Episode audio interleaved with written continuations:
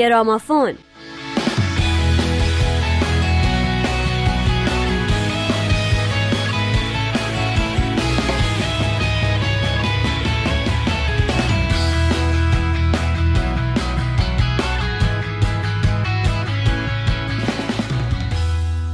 دوستان عزیز رادیو پیام دوست، من نیوشا رات هستم و باز همین هفته با نوید توکلی عزیز میزبان شما ایم در یکی دیگه از قسمت‌های گرامافون.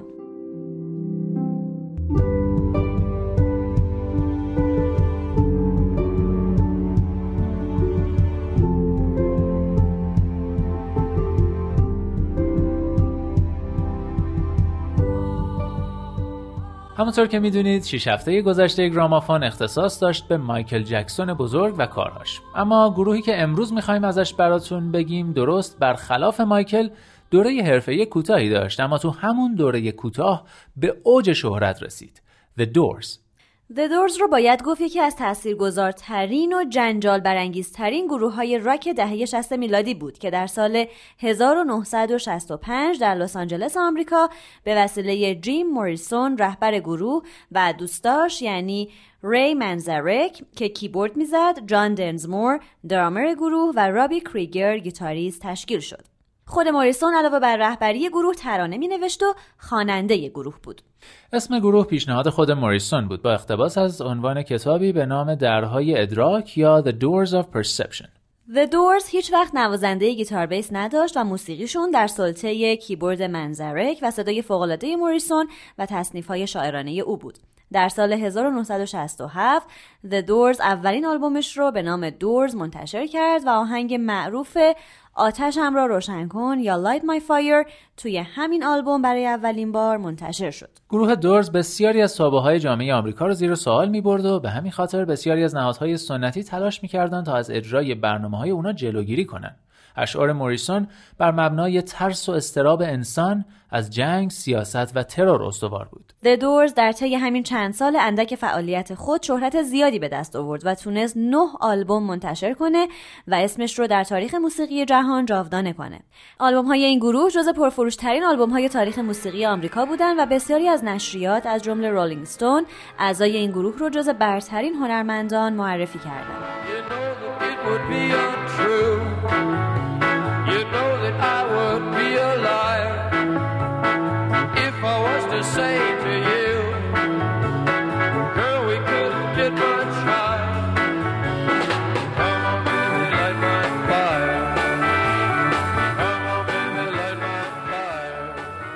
اما متاسفانه با مرگ موریسون در سن 27 سالگی در سال 1971 گروه تقریبا از هم پاشید و سه عضو دیگه هم فقط 2 سال تونستن بدون موریسون ادامه بدن و نابودی The Doors در سال 1973 رسمی شد. اهالی موسیقی موریسون رو یه نابغه میدونن، نابغه‌ای که در ملبورن فلوریدا به دنیا اومد، پسرکی با بهره هوشی 149 که ازش چند مجموعه شعر و فیلم کوتاه مستند به جا مونده و با وجود سن کم و دوران کوتاه حرفه‌ایش مجله رولینگ استون جایگاه 47م رده‌بندی 100 خواننده برتر تمام تاریخ رو بهش اختصاص داده. مرگ موریسون هنوز که هنوز در حاله‌ای از ابهامه. جسدش رو در 3 ژوئیه 1971 در وان آپارتمانش در پاریس پیدا کردن که به خاطر حمله قلبی ناشی از مصرف بیش از اندازه مخدر سکته کرده بود. اما سام برنت مدیر یک کلوپ شبانه کتابی رو منتشر کرد به نام پایان جیم موریسون و توش نوشت که جیم موریسون در دستشویی کلوپ شبانه او در پاریس و به دلیل مصرف بیش از حد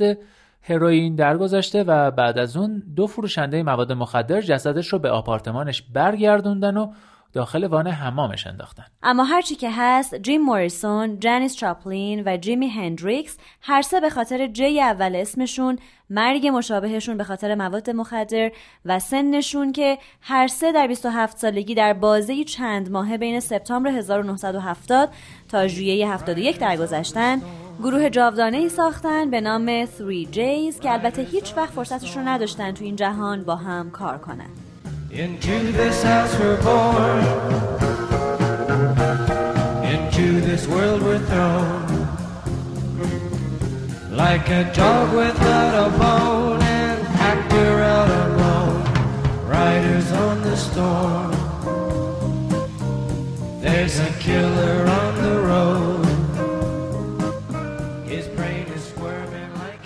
خب بریم سراغ موزیکی که از The Doors براتون انتخاب کردیم. اسمش هست سرباز گمنام یا The Unknown Soldier. ترانه سرباز گمنام اولین آهنگ آلبوم در انتظار خورشید بود که در سال 1968 منتشر شد و یکی از موزیک ویدیوهای این گروه بر اساس این آهنگ ساخته شده.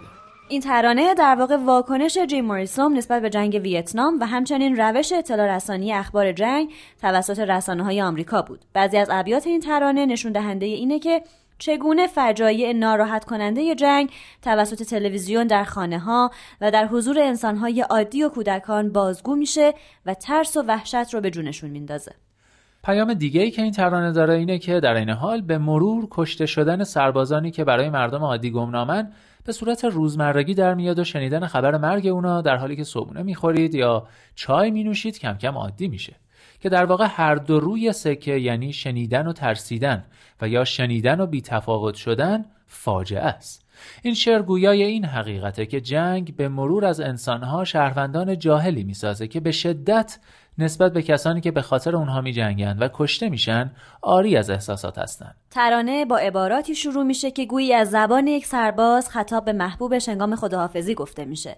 سرباز به پایان جنگ امیدواره و از محبوبش میخواد که تا اون زمان صبر کنه. چه بسا اونها در انتظار کودکی هم هستن، چرا که در ادامه ترانه به کودکی که به دنیا نیامده اشاره میشه.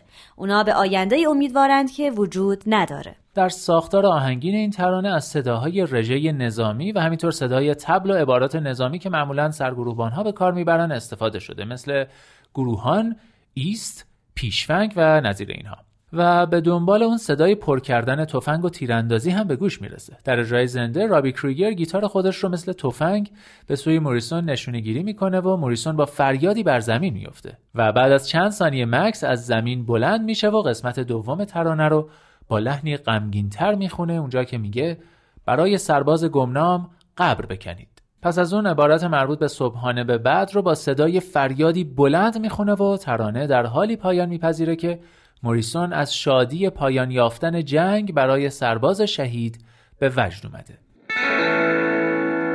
Wait until the war is over and we're both a little older. The unknown soldier. منتظر باش تا جنگ تمام شود، تا آن زمان ما کمی بزرگتر شده ایم سرباز گمنام. صبحانه را در حال خواندن اخبار می‌خوریم. کودکان همه چیز را از تلویزیون می‌بینند. کشته شدگانی که هنوز به دنیا نیامدند، تیرهایی که به سرهای پوشیده در کلاه خود اصابت می‌کند و همه چیز تمام می‌شود برای آن سرباز گمنام. همه چیز تمام می‌شود برای آن سرباز گمنام. 1، 2، 3، 4 گروهان، ایست، آماده، خبردار، پیشفنگ. برای سرباز گمنام قبری آماده کنید، او را روی شانه‌هایتان حمل کنید. صبحانه را در حال خواندن اخبار می‌خوریم. کودکان همه چیز را از تلویزیون می‌بینند. کشته شدگانی که هنوز به دنیا نیامدند، تیرهایی که به سرهای پوشیده در کلاه خود اصابت می‌کند و همه چیز تمام می‌شود. جنگ تمام می‌شود، همه چیز تمام می‌شود، جنگ تمام می‌شود. این خوب است عزیزم، تمام می‌شود. Wait until the war is over and we're both a little older. The unknown soldier. Breakfast where the news is read. Television, children fed, unborn living, living dead. Bullet strikes the helmet's head. And it's all over for the unknown soldier. It's all over for the unknown soldier.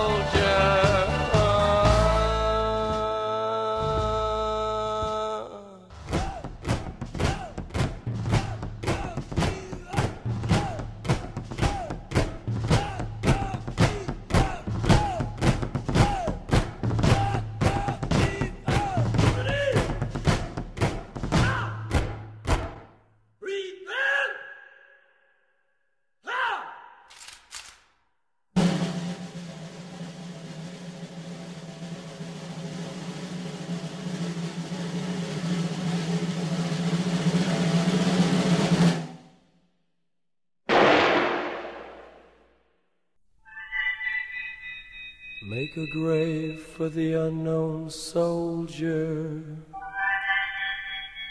nestled in your hollow shoulder.